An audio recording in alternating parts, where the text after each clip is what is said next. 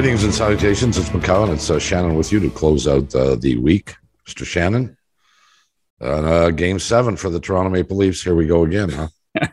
game seven, just like you know, last year against Montreal in that uh, Canadian division. Game six goes to overtime. The Leafs have a chance to close out the series and can't. And last night in Tampa, Leafs have a chance to close out the series in game six and can't. And can't. Fell behind 2 nothing, get ahead 3 2, yeah. up a goal. And uh, they had one power play in the whole game. Referees put the, pit, the uh, whistles away. I mean, you expect that sort of an overtime, but even during the game, it was a hell of a game, Bob. It really was. It you really know, was. And and you know the, the one thing is, and and we talked about it uh, yesterday, uh, that uh, you know we're waiting for the Tampa Bay Stanley Cup champions to show up. You know they haven't really delivered very much. Well, I'll tell you what. Third period and in overtime, particularly in overtime, Andrei Vasilevskiy. I mean, he made nine saves in overtime Five of them were very good chances for the Maple Leafs to win the game. Uh, and then look who scored the winning goal. Brayden Point, a guy who's has been clutch for this team for the last two Stanley Cup runs, and he's uh, he made the difference. So well, uh, right place, right time. Yeah, know, yeah, like yeah. And well, but I mean, twenty seconds before Bob at the other end of the ice, Auston Matthews has a good scoring chance, can't capitalize. Yeah, tips it wide. Yeah, uh, I know you've been raving um, on this show and elsewhere about uh, Hedman. I've got a secret Dakota ring. I've got the I got the I got the fan club. I got I, I got I everything going. You know, I got and I'm not here. hat. I'm not here to argue with you. You know, I, I I assume you think he's the best defenseman in the NHL, and he might very well be. Yep. But let me tell you, um, Morgan Rielly played as good a game as you can play, um, and looked as fresh in the overtime as he did during the the um, the regulation time. I, I just you know, I try and watch a different player every night. And yeah. boy, Rielly just makes the right decision and the right play all the time. The interesting thing about that, Bob, to me is, is that uh, I, I think Rielly's probably been the most consistent player for the Maple Leafs the whole series. Uh, he has, and you know, this is a team that you know you always say they need more playoff experience. This to me is showing that Rielly can get to another level. Uh, you know, I mean, he's going to be here for a long time. Signed a new long-term deal, and I I think that this is I, I think now you got a management and coaching staff that's salivating to have Rielly back to play the game because I agree with you. I think he's been very good, not afraid to get into the offensive zone, not not afraid to use his skill there and still be strong defensively. I think he's been very good this series. Well, um, whether we have time to talk about the uh, Toronto Maple Leafs' future in the playoffs remains to be seen. because between now and the next time we talk to everybody, um, this series will be over. Well, yeah, but it, it, mean that we only have about five months of. well, yeah, five months, either five months to to break it all down one more time, or about a day and a half to prepare for. By the way, they won't play Quick. the Bruins in the next round. It's not going to be Bo- if Boston wins. It won't be the Bruins. It'll be the winner of Florida versus Washington. Cross that bridge when we get to it. Okay. Uh, Dale Tallon's going to speaking of Florida. Yeah, next, uh, our pal and um, guy who knows about building hockey teams, and maybe we'll get a chance to build another one. He'll join us when we come back after these messages.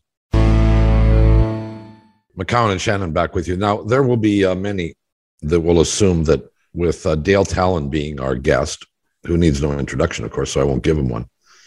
That the topic of conversation, of course, will be hockey in the midst of the Stanley Cup playoffs. But, but Tallon, Shannon, while while we were waiting for you to come on, Shannon was bragging. Oh yeah, about Absolutely. beating you in some golf event. Sure. Uh, when he sure. was what twelve years well, old. Well, I was twelve. You know, and Dale. You yeah, well, you were you were Canadian junior champion, right? Yes. You uh, and and 1969. And, yeah, so there was. I'm 12 years old, and um and at my golf course, Cherry Grove Golf and Country Club in Oliver, British Columbia, and it was cro- every golf course across the country. The Canadian the Canadian uh, PGA ran a beat the champ contest, and you'd put five bucks in, and it was either you beat your score. I think with that that you played with that day was seventy one, and then and the, oh, it was also Jimmy Nelford, and no, because Nelford was the professional. That's right. So and so I put my five bucks in, and you know, at, at twelve, I sh- I shot uh, an eighty-two, and because wow. I was a twelve handicap, I shot seventy. So I beat Dale Tallon and Jim Nelford that day. I think that was, I think that's quite an accomplishment. I think the biggest accomplishment was getting five bucks out of your pocket. you may, well, no, I think I borrowed it from my dad. can I can I ask a question here, Shannon? Were yeah. there any were there any witnesses oh, to this alleged eighty two? Absolutely. Absolutely. I was a good golfer when I was a kid. Well, what happened? Well, 82 is not that good. oh, thanks, pal. when you're 12? Yeah, that's not bad. Yeah. Okay. Thanks. Well, I, what he, what he didn't say, what he didn't say, Tallon is uh, the course what he, he, did on the back nine or what? Yeah. No, the course yeah. he played, um, uh, he only had to use his putter. Oh, and and through the and through the and there was no nose. real grass on it and through the know? clown probably nose, right? Sand greens, right? Oh, now, Dale, I grew up in one of I had two golf courses in my my hometown. One of them did have sand greens. Yeah, well, you know that's the way it goes up there. The one in Rouyn-Noranda had sand greens too. I bet when you started. No, Noranda Mines had one of the best nine-hole courses in the country. Par 37, four par fives. It was a great golf course, great place to learn that's uh, that was uh, one of the benefits of uh, doing well in school. Uh, and who did that? the girl in front of me, Christina Keon, David's sister. Dave's sister. hey, now, so when you were, so that brings up when you were a kid, uh, was Ke- like Keon was the legend? Yeah, well, Keon, Pitt Martin, Jacques Laper, uh, Keon and LaPerriere, you know, and then right. Pitt Martin, obviously Ken Douglas. We had a lot of guys that came out of there. The minor league program was so good. Um, you know, they had great volunteers and uh, two rinks to play, and one in Rouyn, one in Noranda, two really good rinks. And, uh, you know, there were a lot of good players come out of there. But yeah, David Keon and, and Jacques Laperriere were, were the two big names. Now, I, I mean, I don't want to change the topic necessarily, but did you consider the possibility of being a golfer, a pro golfer, rather than being a pro hockey player? I did. Uh, when I the first contract that Vancouver offered me, I thought, yes, definitely, I'm going to play golf if they're going to pay me this to play hockey. I had won the junior in Kelowna, British Columbia, in '69, and I had drafted in '70, and uh, you know, I, I thought about it, but I certainly wasn't going to go that route. But it was a, a, good bargaining chip for me at that time. But you know, you could always uh, go play golf, but you couldn't do the reversal. And you know, my passion was hockey, and uh, you know, I, I, was I didn't know if I was good enough or not, but I you know I was okay at it. And uh, you know, Dave Barr and Danny Halldorson went on and had good careers, and I was in their age bracket and played a lot of golf against them and with them. And Gar Hamilton was a really good player. We had a group of guys in Ontario: Wayne McDonald, Gar Hamilton. Uh, down the list, you know, Kenny Trowbridge, we traveled and played all over the country, played a lot of amateur golf tournaments and, and competitive tournaments. And uh, we qualified for a lot of events and we competed hard in, in all of those events. But no, hockey was always going to be the, the way to go. And it, it worked out great. Well, and I just wonder because at that point, if you, you know, and we're, ta- I was talking about the possibility of, you know, getting your PGA card, mm-hmm. turning pro as a, as a golfer but I'm going to guess that at around that point in your in your life in the late 60s, early 70s, top prize money at a PGA Tour event was maybe 200,000, maybe no, 250 not that much. That. 1970, I think there was one guy, the leading money winner, made hundred thousand dollars in yeah. 1970. I think. Is that right? Uh, when I look back on it, so you know, I mean, I, oh I signed a pretty nice contract in Vancouver after I threatened to go play golf, but you know, you had the top guy was making a hundred grand. Wow. In 1970. And you had, wow. it wasn't a non-exempt tour. You had to qualify every on Mondays. You know, there were only 60 guys that were exempt for the next week in uh, top 60 money winners. Now it's 125. Uh, but you had to qualify on Monday with all the rabbits. I qualified for the Canadian Open in 1970 at Sunningdale when the tournament was at London Hunt. And uh-huh. uh, I, um, I was working at the Bobby Orr Mike Walton Hockey School, and they wouldn't give me time off. And I had to drive back after I qualified on Monday for two days, and then first hole at London Hunt, I made nine in the Canadian Open. I was so nervous I couldn't put the ball on the tee. No and, my, kidding. and my good buddy Jimmy Pappin, who was with the Leafs, was caddying for me. And he told me not to hit it in the bunker because he didn't want to split his pants raking, bending over to pick up the rake. You know, so but you know, my locker was right next to Sam Snead. Imagine I was 18 years old. It was like Sam Snead's locker was right beside me.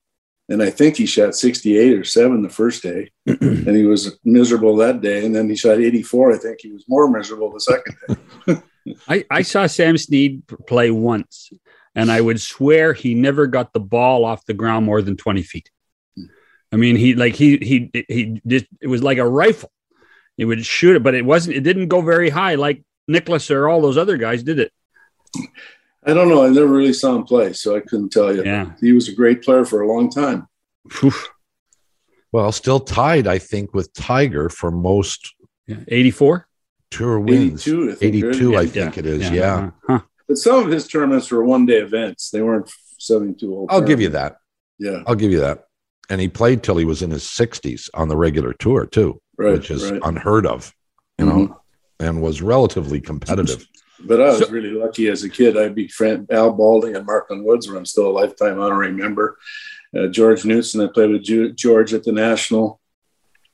You know, You Stan did. Leonard, I got to know when I was in Vancouver. I played with Stan a lot at, at Capilano, and I'm still a member at Point Grey.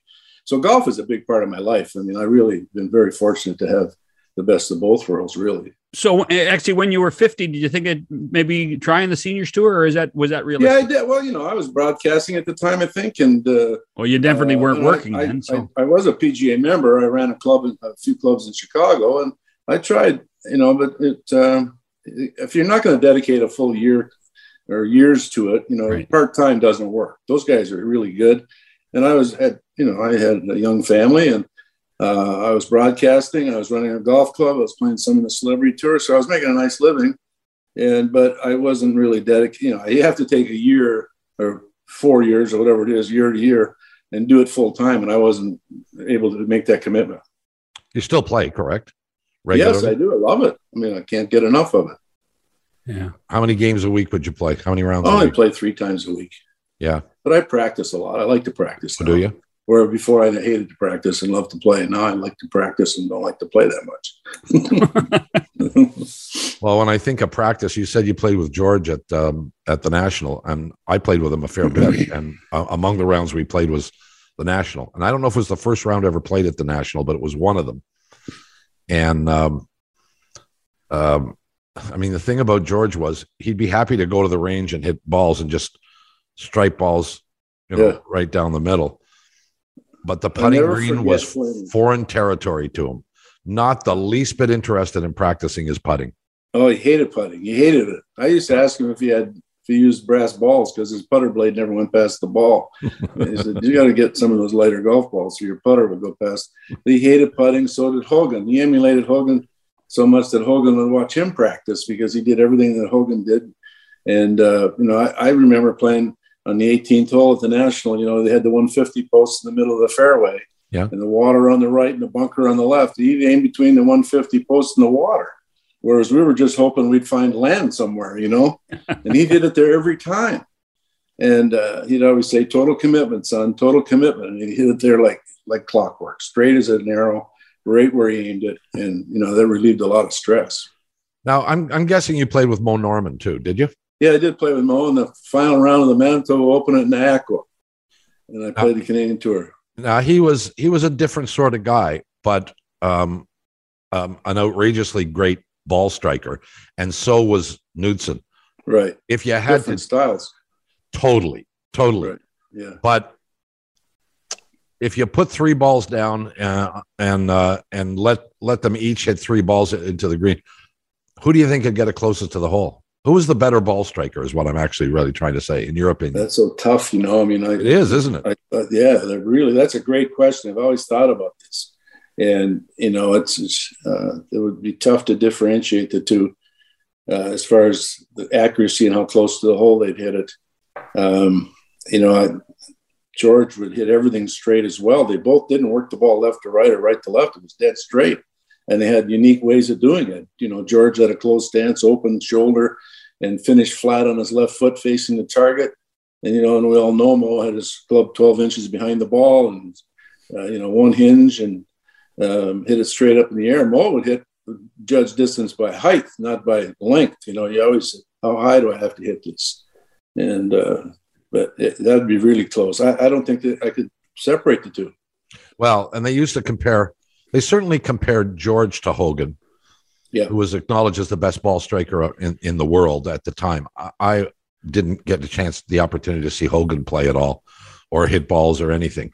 No. But um, the one thing you, you will acknowledge too, uh, and I've seen it happen, I'm sure John has too. When Mo went to a, a PGA Tour event oh. like the Canadian Open, and he and even if he wasn't playing, he'd just drop in. And I remember yeah. there was a day at Glen Abbey where Mo just w- walked out onto the range and started hitting balls. Wasn't playing in the tournament. Shouldn't have been there. Just started hitting balls. And one by one, every every one of the PGA Tour players came over to watch him hit balls. That was his reputation of yeah. what a great ball striker he was. I, I, saw a picture. Of a bunch of Nick Faldo was in the group, you know, watching him. And it was at Glen Abbey, exactly what you said. He was hitting yeah. balls, and they all came. All the top players in the world surrounded him and watched him hit balls. They were in awe of him, how he I, how he could do it. I, I, did the I did the Canadian Open. For, his swing is what Mo's was, except with a lot more power. The same kind of same yeah. kind of movement. Yeah, one hinge. I, I did a, I did the Canadian Open for four or five years, and, and the guy who used to revel in the Mo stories and love watching Mo was Freddie Couples. Yeah, just he would he when Mo showed up, he would Freddie Couples would love to sit and talk, and then would actually take him to the range every once in a while just to see him hit the ball. He was uh, Mo was a different sort, that's for sure. Yeah, yeah. You go to Kitchener Ranger games and you find them there Friday nights at the one end, you know, watching the games, and. Yeah. Uh, I always made it a point when I was scouting to go look for him. And uh, he, he was a wonderful human being. He was really a good guy. You know, he really cared about his fellow fellow golfer and uh, the young guys especially. And if you ever wanted to know what was important to Mo, just ask him to open up his car trunk. Yeah. Because yeah. it was somewhere it was in there.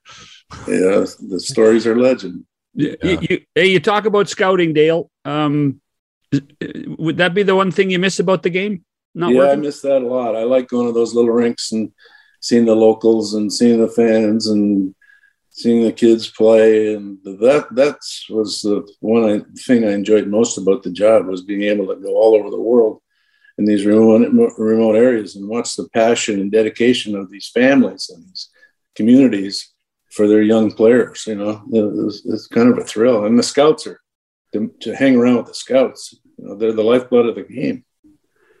I miss that a lot. That that was that's the part I'm I'm missing. What what has uh, in that world? I mean, we we we now talk about you know the, the nutrition the kids are going. The 14 year olds are playing like pros. What what's changed the most in trying to look for a young player? Well, you know, uh, the, the, game of hockey was a poor man's game. It was a way for me to get out of Rouyn-Noranda or a guy to get out of, you know, a farming community out west.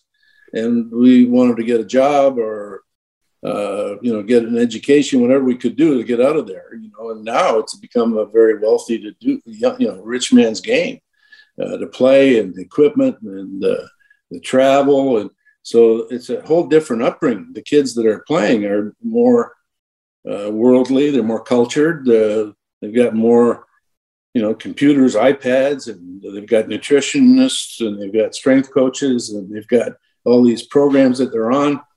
Um, Is that a good thing? Comes, it still comes down. Well, it's different. It's just, I don't know if it's it's just different. You know, it's not the same. So we have to adapt. You know, it's nothing. It was what if it's right or wrong but I think it's harder to coach them. It's harder to bench them. It's harder not to play them. The parents get in, you know, their parents are, some of them can't afford it to keep up with some of the other wealthy families, you know, right. and their, their son might be a path for them to get an education or get a career. And the coaches, it's harder on the coaches, I think, harder on the coaches than it's ever been. You, you've got to be really a good teacher and you have to have a great disposition. The yelling and the screaming and the you know, uh, uh, all that stuff is gone. You can't get away with that anymore, and, and that's a good thing. You know, uh, that's something that uh, I never appreciated anyway. But it's not necessarily better or worse. It's just that's the way it is, and you better adapt. I think everybody knows this, but um, at the risk of empowering some that don't, um, Dale Tallon was when he was general manager of the Chicago Blackhawks, built a team that ultimately was a dominant force in the National Hockey League and won three Stanley Cups. And then you go to Florida, build another team that is now perhaps on the verge of becoming um, one of those kinds of dominant teams. And your fingerprints were all over that Chicago team, and your fingerprints are still all over this Florida team. Well, how do you feel about the fact that you didn't get the opportunity to finish well, the job? Frustrating, but it's the way it is. You know, it's just the way it is, and uh, it's not just myself. I mean, the, the, guys we had in Chicago, Rick Dudley and Marc Bergevin, uh, Mark. Oh, Kelly, I get that. You know, the and the same thing in, in in Florida. It's you're part of it. No one, unless you're building an expansion team like Vegas, and you can take full credit for building that team everyone there, every team that has had success has had a sprinkle of different people in the management system. Right. You know, like when Berkey, when Anaheim won, well, Brian Murray had something to do with it as well. He had his fingerprints in it. Uh, you know, it, and it's just the way it is. That's the way nature of the beast, you know, and, and you expect that. you expect not to have a chance to, to continue on when you're not doing well. But when you do well, it's frustrating, you know. But that's the way it is. And the new, you know, new ownerships, and uh, they want to win tomorrow, and they don't want to wait four, five, six years to build a team. I still remember sitting in a press room with you somewhere, and you turned and said, "John, we got this kid, Duncan Keith's going to be great. Jonathan Toews, we stole him at the draft, and then obviously you got Patrick Kane in another mm-hmm. draft." I mean, here we're talking about it's 2022. Those guys are still playing. Mm-hmm. They are still factors in the National Hockey Like That must give you a great deal of pride. I love those guys. I mean, you know, there was a great team, but the, more importantly, there were great people. Duncan, Siebes, and you know, uh, Buff and uh, Brouwer and, and the Hjalmarsson. You go down to Bolland. Yeah. I mean, that was that team was the youngest team in the league when they won in 2010, and uh, you know, we got in trouble because we were at the cap. Well, we won. You know, they wanted to win. They hadn't won since 61. We won, and now the problem was we were at the cap. Well, duh, that's what happens. Yeah. let's let's figure it out, you know. But, but what I'm most impressed about that team is Patrick Sharp, those guys, all great guys, first class, every one of them. Yeah. There wasn't a jerk on that team, you know. Corey Crawford, he was through that whole team they're wonderful human beings, and that's what I'm most proud of. Okay, full disclosure, we better ask you just because you know you know how the world works. Uh, you were not around the club when Kyle Beach, the Kyle Beach incident occurred. I drafted Kyle. You know, I'm not I'm not shying away from it. I drafted him uh, because we had a, a, a need for a tough. You know, he scored 50 goals in junior, and he was a hard nosed kid, and drafted him. So yeah, I mean, and I hired uh, Aldrich as an assistant video coach out of Notre Dame. I knew his father's reputation, and the, he was an assistant video coach. That's what he was. Yeah. But um, and you know, and you weren't you weren't you weren't aware and informed of any of those. No, not until after I was gone in Florida. You know. Right, because you were. I was looking. You you got hired May of 2010.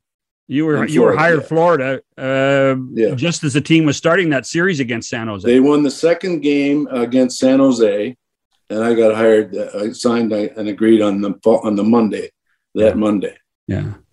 I remember calling Rocky Wirtz on Sunday after they beat San Jose to go up two games to nothing to tell him that I'm going to take the job with Florida and to thank him. You know, I had a three. They extended me three years. Right.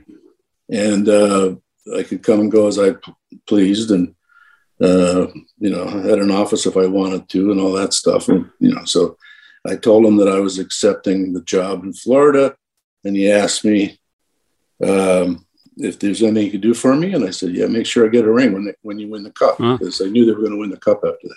I noticed there's a Stanley Cup over your right shoulder there, so yeah, that's the that's the one, 2010. Yeah, yeah. I see one yep. over your right shoulder. Yeah, I know. I, uh, uh, you can get anything at Canadian Tire these days, Dale. So. I got a cousin as a Canadian uh, Tire store in Toronto, Timmy Tallon. Well, there you go. Yeah, go see him. Why? Maybe we'll get you another one. what? I was going to say I could get you in there too, but I think you'll be back in the game, so I'm not too worried about that. Dale Tallon is with us. Uh, we'll continue our conversation after these messages. It's McCown and Shannon with uh, Dale Tallon, and we're um, telling a few golf stories and sharing some hockey stories. With all the guys that you have, and I know, don't say, don't give me Tallon the, it takes a, you know, takes a village. Right. You were the general manager. Ultimately, the responsibility was yours for the selection of, of, of drafts. Mm-hmm. Is there one guy that jumps out at you that you picked that you are proudest of that maybe other people didn't think you should take and he turned out to be really good? Well, that's a tough one. I guess you know the guy that the guys that stand out on that team. The you know the the Hjalmarsson was a player that oh, you yeah. know uh, that guy there was. I mean, you know, we had four. We, we, had the killer bees. We had four seconds that one year. Everybody's last name started with a B. You know, Bolland. Bolland was champion.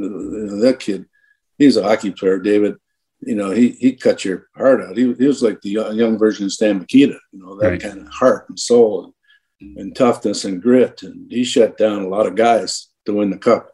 And, and he he was 170 pounds soaking wet. You know, that, that was one of my favorite players. He and Hjalmarsson were they were fearless. Right.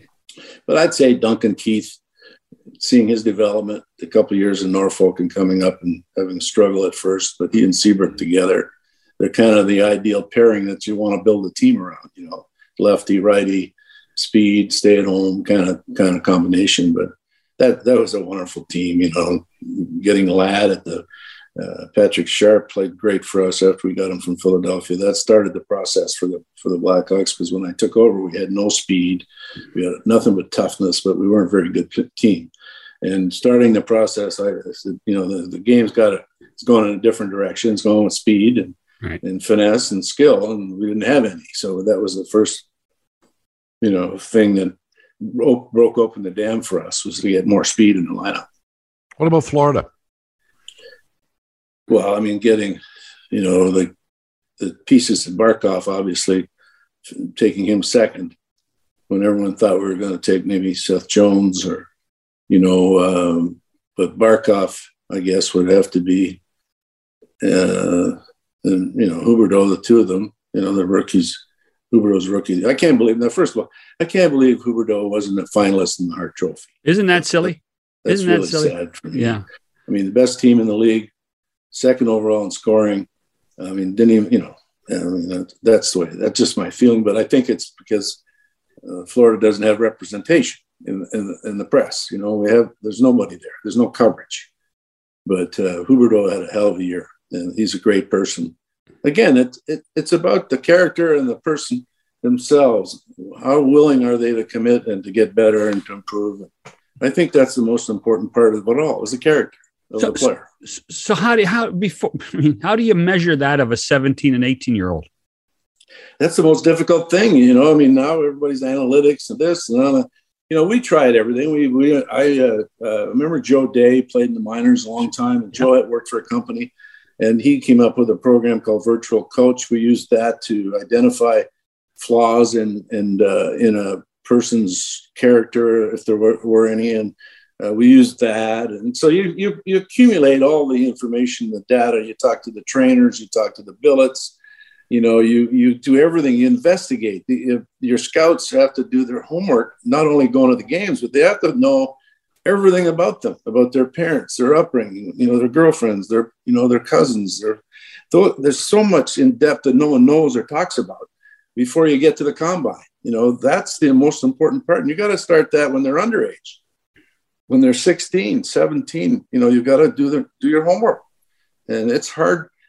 And then at 18, there might be a growth spurt. There might be an emotional disaster with a girlfriend, or Yeah. you know, there, there's so many things that can happen. But the time they're draft eligible to the time they turn pro, there's it's not an exact science.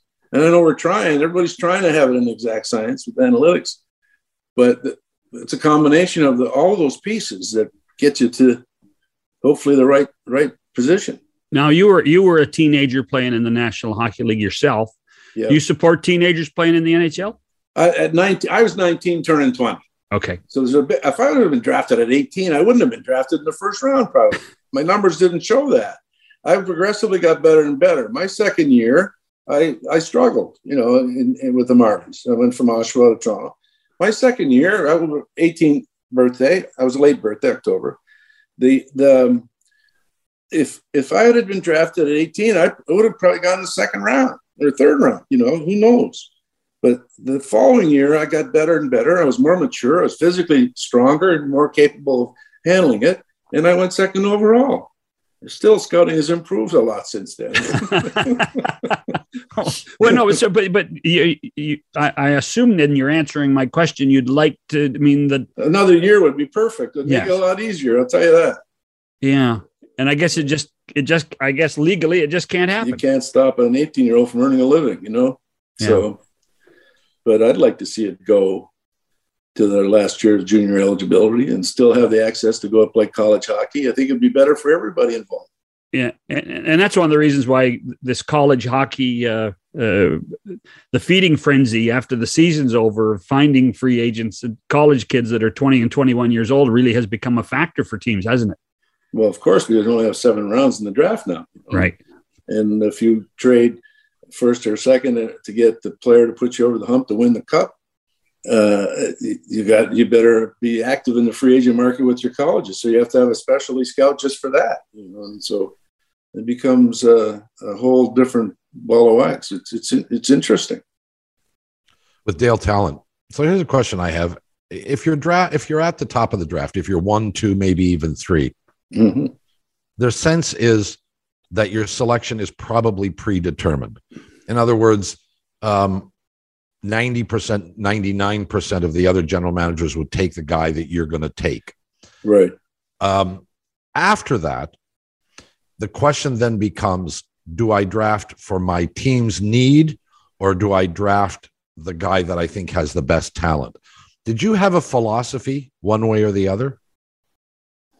I always went with the best player and then work, you know, like today it's not as important as left wing. When we were kids, left wing, center, right wing, left yeah. D, right D. Now it's it's F1, F2, F3. No one plays left wing, right wing, or center. Right. So now, you, for me, it's to get the best athlete and train him the way you want. You know, he fits into what you might have. Uh, my philosophy has always been strong up the middle, so I would always have an opportunity first to draft and make sure we're really strong with goal, and then center ice, and then left, right, D, and then add the wings later if I, you know. But uh, usually the best athlete in the first two rounds, and then probably needs if we've got 12 young defensemen in the system. Well, then we might lean to the forward if it's a tie, you know, amongst the the scouting staff. So it comes down to what your needs are and what your depth chart is and where you're at you know, as far as your future of your process? I've asked this question of more than a few people, and I'm. Oh, no, let me let me get. Can I guess? Yeah. What? Goaltending, right? Of course. Yeah. so talent, you, we all know it, it's if you don't have if you don't have a high quality goaltender, you're going nowhere. Exactly. And when you get and when you get to the Stanley Cup playoffs, not only do you have to have one, he has to play his best if you're going to win a Stanley Cup. Right. You can't overcome poor goaltending. Just can't be done.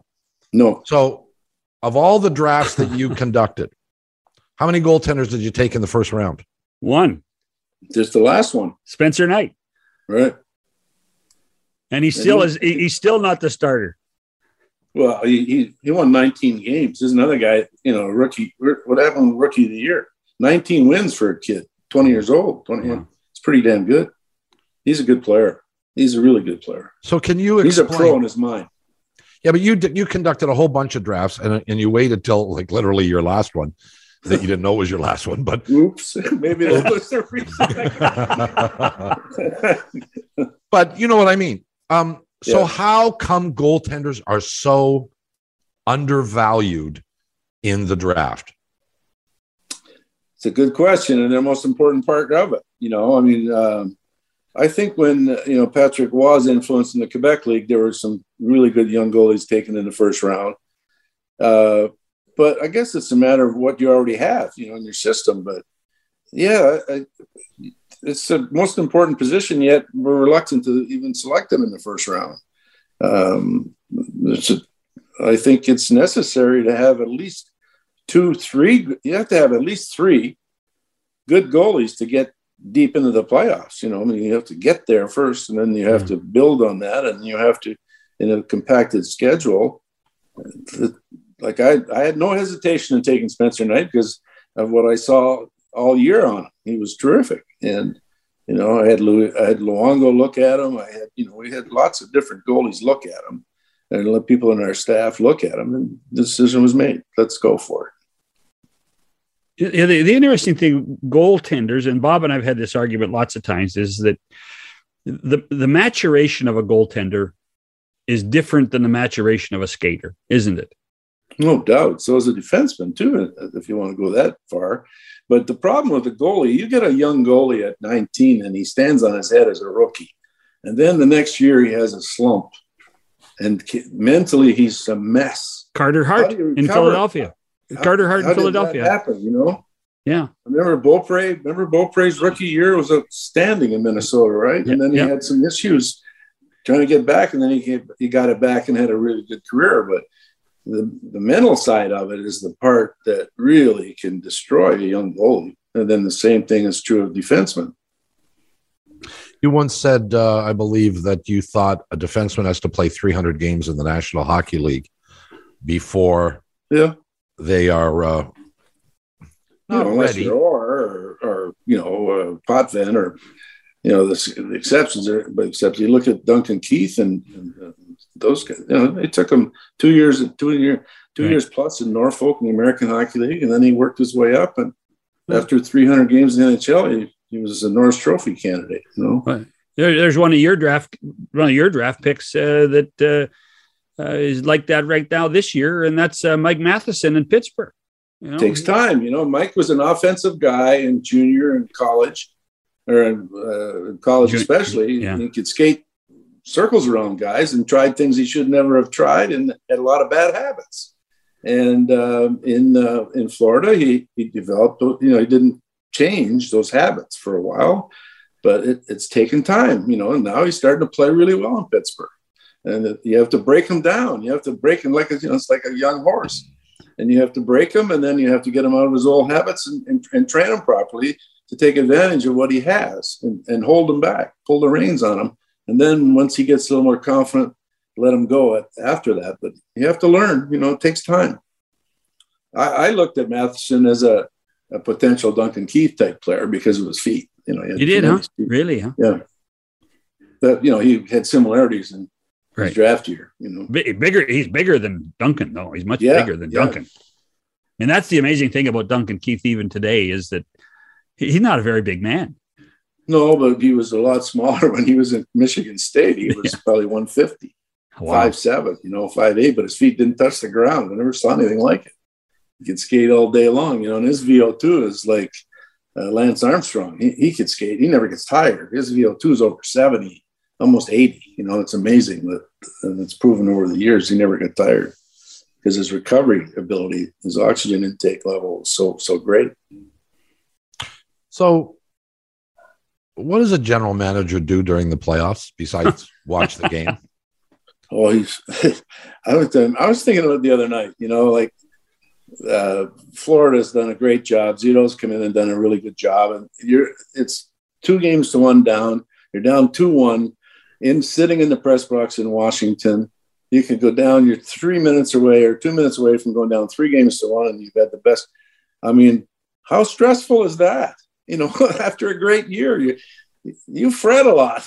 you know, you sweat. You you uh, you know, you get anxious. You get nervous. You get tense um, because it's that's and then they score and then they win in overtime and then they now they have a lead. Now they relax today, but tomorrow is going to be you know pins and needles and. Uh, there are fires to put out every day. It's amazing. You know, if your farm team's doing well or not doing well now, You've got kids on a sign in college that might threaten to go in free agency. You just do your job. You know, you keep doing it. There's something to do every day, a lot mm-hmm. of it. What, what, what's your interaction with a coach during the playoffs? Well, I, I luckily, uh, you know, cue. I just I say, let's go for dinner. You know, that's you know, give me a give me a horse tip. You know, like Yeah. who should I bet? Uh, I mean, it depends on your relationship and what kind of coach and what kind of team you have. You know, Yeah. but you're, you're always in communication. I never told the coach ever to play ever. Never, Ever? Never. Ever? No. Never. Wow. I Coach coaches, I guess, huh? I didn't believe it. I fired the ones that weren't any good. The ones that were good, I never told them what to do. so when you got home after a game, stressful or otherwise, playoff or regular season or preseason even, you take the game home or were you able to shut it off? Uh, no, I always took. I could. I I miss a three footer. It takes me four holes to get over it. You know, I'm that kind of guy. I'm been a perfectionist, and and it it bothers me. It eats away at me. It's hard. It's really hard to to leave it. That's a once you learn that, I guess it makes it a lot easier. But I couldn't do it. It was. You know, like when you lose, you never think you're going to win again, and when you win, you never think you're going to lose again. You know, so you got the you got to be careful in your heartbeat. You know, it's just it's stressful if you take it home. Yeah, I got to ask you about a couple of guys. Um, both I know, and I know it, it is, and their influences on your life. And the first one's Bill Torrey. Oh, I miss him today every day. I drive to West Palm to go play. I, I, I my car automatically wants to go to Bear Lakes to see Bill. You know, Right. Yeah. you know, Pulley's right there too next door. And I, I, I, one thing I really miss, and I would go up to West Palm Beach and I have lunch with Harry and Louie and the cat and Pulley and Bill Torrey. Wow. And I just sit there and listen, you know, and then I'd write notes down when I got home. What I and I missed that. I mean, that was such an education, you know, for a guy that never had any experience as a GM. Those are those were like mentors for me and guys that I respected and uh, like you know they they were still sharp mentally and they had a lot of good things to say and i used a lot of their stuff you know i'm not afraid to say i took some of their good stuff and threw the bad stuff out but, If but memory, bill torrey was a first class gentleman Memory He- serves after i lost my father bill was my guy you know if i'm an only child and my dad and i had a great relationship and bill took over that relationship Wow. you know Wow. once my dad died memory serves me. Torrey's house, Pulford's house, and then two houses later were Sinden's house. I think they were all in the same little cul-de-sac, weren't they? Or was yeah I know, harry was over on the fifth hole or something Oh, yeah, on the other uh, side of the fence okay. But they, you know, Pulley was always in Bill Torrey's garage stealing, looking for his golf clubs. Oh. I, I listen. When I was at the league, Dale, I'd get a call every week. There was something wrong with Bill's satellite dish. I said, "Bill, I'm in charge of television." He said, "Oh, can you fix my satellite dish?" yeah, he, he was great. What a, what a gentleman. And and the other one, the other one is, and I saw you at this last game, and that's Pat Foley. Yeah, he's uh, one of my best friends, you know, and um, uh, we we went through a lot together. We had a lot of fun together, and um it was great to be able to go back and do that one game. And it was really great to see how he handled himself in the final game of his career there in Chicago. Uh, he's still got it. He's still great. Yeah. And he's a most generous human being. He's just a great guy, you know, and um, been like a brother to me. And we, you know, we, we still will continue to have lots of laughs. I, I have to tell you, it was, and you and I cross paths a lot in the broadcast business. I would, I would look at you, and and and it, with what you talked about today, and how intense you were, and the research you did, and scouting players, and how you took the game home. I never saw that in the broadcast booth, Dale. You were a different, you had a different attitude in the Well, broadcast I tell you, my philosophy, John, was a way different than what you wanted it to be. and here's why. I didn't want, when I watch a game, I want to know why it happened, why the goal was scored, or why the play was screwed up. I didn't want to know what high school the guy went to, how much he weighed, or who was, his, you know, I didn't want to know that. I, I hate broadcasters that do that. And I know that's what producers like yourself wanted. And I Mhm. couldn't, I didn't, well, I got confused by the information. So I wanted to let, and with Pat, Pat had done a lot of games by himself. So Yep. with Pat, he would he would do his play by play, and then he would volunteer his opinion. So then I learned as we got together as a team, I'd let him say his piece, and then I'd find a different way to explain what happened. And so I felt as an analyst, my job was to describe why the goal was scored, why uh, the play was messed up, and and, and to me, I I didn't want uh, to burden myself with what lines? Give me the lines. Give me the lines. Uh, what school did he go to? How many goals did he score in junior? I didn't think that was part of my job description. I thought I, that my job was to analyze what happened in that play, and that's what I, my philosophy was when I was broadcasting, and have a few laughs. I like the last part. Um, and I hated rehearsing. You know that. Oh, I know that. Dale, can we do it? No. the uh, I will tell you right now, and I, I we there isn't enough Y on television right now. Well, you know that was just the way I the way I thought about it because I, I the more information I gave myself, the more bogged down I felt, and I couldn't free. I wasn't free to be myself. You know. Yeah. That's what I felt. So. You missed the broadcasting. Did you like it? No, not anymore. No, I, I know why. I know the one game with Pat was great. Six and a half minutes. I didn't say a word. And I asked him, I said, How am I doing so far? And he said, Good thing you're not getting paid by the word. And I said, Well, that was the deal. You know? now, now, kind of like me working with Shannon. Oh, stop it. yeah, right. So, uh, look, before we let you go, I, I got to ask you this. You're not done, are you? Wouldn't you, wouldn't you like to be well, back? You know, I'm enjoying my life and getting to know my wife. That's not what I asked you, Tallon. No, I, I would get back if the right situation. Yeah, I want to. I'd like to win another cup. Yeah, I'd like to build another team. I think I'm I'm good at it, and I think I, I hire good people, and, and uh, I've still got a lot of you know vinegar in me. I'm ready to go if they want. If somebody wants me to help them win, I'll, I'm ready to go. Would you go anywhere? I mean, geographically, yeah, I don't you don't, I don't care. I don't care. Doesn't matter to me. Doesn't matter one bit. I can always come back to Florida. I can always go to Chicago. You know, I, those were my places, and that's where I live, and life's great. But I'll go wherever. I don't care. Well, I'm for me for one, and maybe partly for selfish reasons, um, because I I always enjoy our chats. Yeah. But but uh, I hope you get back. It'll give us, give me many more opportunities to to get in touch and and and talk. You know, I hope so too. But it is what it is, and I'm happy either way. But I'm I'm like I said, I I got a lot to offer still, and um, I, I'm willing to do it if if somebody's interested. Well, listen, when you look at what you built in Chicago and what you built in Florida, you I don't, know why a, they wouldn't you, be. You don't you don't need a resume anymore, Dale. You just have to look at the two rosters and look at their success rate. Well, you know, like I said, it, it uh, you know, I had great people with me. You know, but uh, but that's how much of that is the the job too. Well, that's hiring hiring good people. That, right, that, right. That's it, it's you know, it all comes down to talent. How much talent do you have in the front office? How much talent do you have Sure coaching, and how much talent do you have in scouting, and how much talent do you have on the ice? It comes down to that: the talent and the character of the person that works with you. That's what it comes down to. Well, and the players that you have on the ice too. Well, Um, we love you, and we uh, thank you very much for your time. You're always generous. You're always a lot of fun, and um, uh, well, you guys are great too, and you've been great to me. And uh, anytime, I, I love. Uh, you know, is this a two-hour program or? No, well, well, you're, you're not do I get getting an hour. you're, you're not getting paid by the word here, Dale. That's for sure. Well, my friend Mahav was here yesterday. Mahav was here getting me to sign a bunch of stuff for Team Canada. Well, that's said, right. The- 50th anniversary, huh? Yeah, coming up, right? Yeah, wow, yeah, Yeah, that's that's- right, September, huh? yeah. So God, we'll have that some the fun th- with that. that the three of us can remember it is um, is a little scary. I can tell you that. Yeah, right. Well, you look terrific. I'll tell you that. Shannon, on the other hand, he looks. No, like he's yeah, he You looks know- like he looks like he's just about on his way out.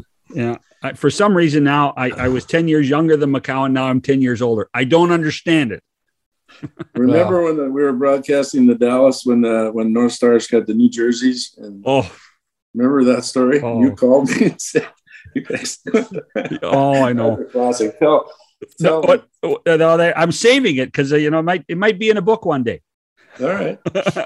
I will tell you a quick, I will tell you one quick story. Quick though, we got to go. is, is Pat and Dale were doing a show at our building, the Met Center, and Dale was ripping the broadcast booth, and Dale was ripping the North Stars, and Dale was ripping the sweaters. And I'm in the TV mobile, and the owner of the North Stars phones and says, Why are our announcers ripping our team? And, and about five calls later, he phoned back. He says, I'm sorry, I was listening to the Chicago broadcasters. And it was Pat and Dale. they were ugly those uniforms. Oh well, that's when he wanted to change the name to the the Minnesota Stars. Right, right. Yeah, we got to go. All right, thanks a lot, guys. Thanks, Dale. Hit him straight, stay, Dale. Hit him straight. Stay well. Yeah. All right, and, you too. Uh, play well. Dale Tallon, our guest. We'll come back and wrap it after these messages. Uh, we are back. Our thanks, of course, to Dale Tallon for um, uh, joining us. Always fun. He's, he he always puts a smile on my face. He had, and he, you know, I've known Dale since he played. You know, I and uh, and watched him play his first game in the NHL for the Vancouver Canucks. So I've always enjoyed Dale. And what doesn't come across for so many, like Dale is a brilliant hockey man, a brilliant hockey man. Well, I'd really like to know the story at some point about um, how you get fired in Chicago and then in Florida when you do nothing but take two sad sack teams and turn them around and get them to the verge of being a champion. And one of them became a champion three times, and the other one might just be. I, I can't. I don't know about the Florida scenario, but I can tell you right now, the personality between Dale Tallon and the then president John McDonough of the Blackhawks was oil and water. Well, obviously, um, something like that. Mm-hmm. Uh, real quickly before we go, you, perhaps before uh, we uh, at the beginning of the show, you mentioned um, the Leafs, if yeah. they advance, will now play the the winner Washington or Florida, right? Because and because there's always an assumption that oh we got to go through Boston. Well, Boston because Boston was a wild card team this year, Bob. Boston has effectively moved to the Metro Division. So Boston, who's they're playing Game Seven on Saturday night as well against Carolina. If they win, Boston will actually uh, play uh, on the other side of the ledger. They won't play. They'll play the the winner of Pittsburgh and the Rangers. Carolina will do the same. Yeah, yeah. So Carol, Carolina and the Bruins, the winner there plays the winner of, of Penguins and and and Rangers. You got that? We, we really have to fix this playoff thing. Well, we really have to fix this. This is beyond stupid. Uh, I'm going to have a whiteboard on Monday to explain it. How's that? it better it better be a big whiteboard. Uh, y'all have yourselves a swell weekend. Uh, if the creek don't rise, we'll see you on Monday. For John Shannon, Bob McCown. Goodbye, everybody.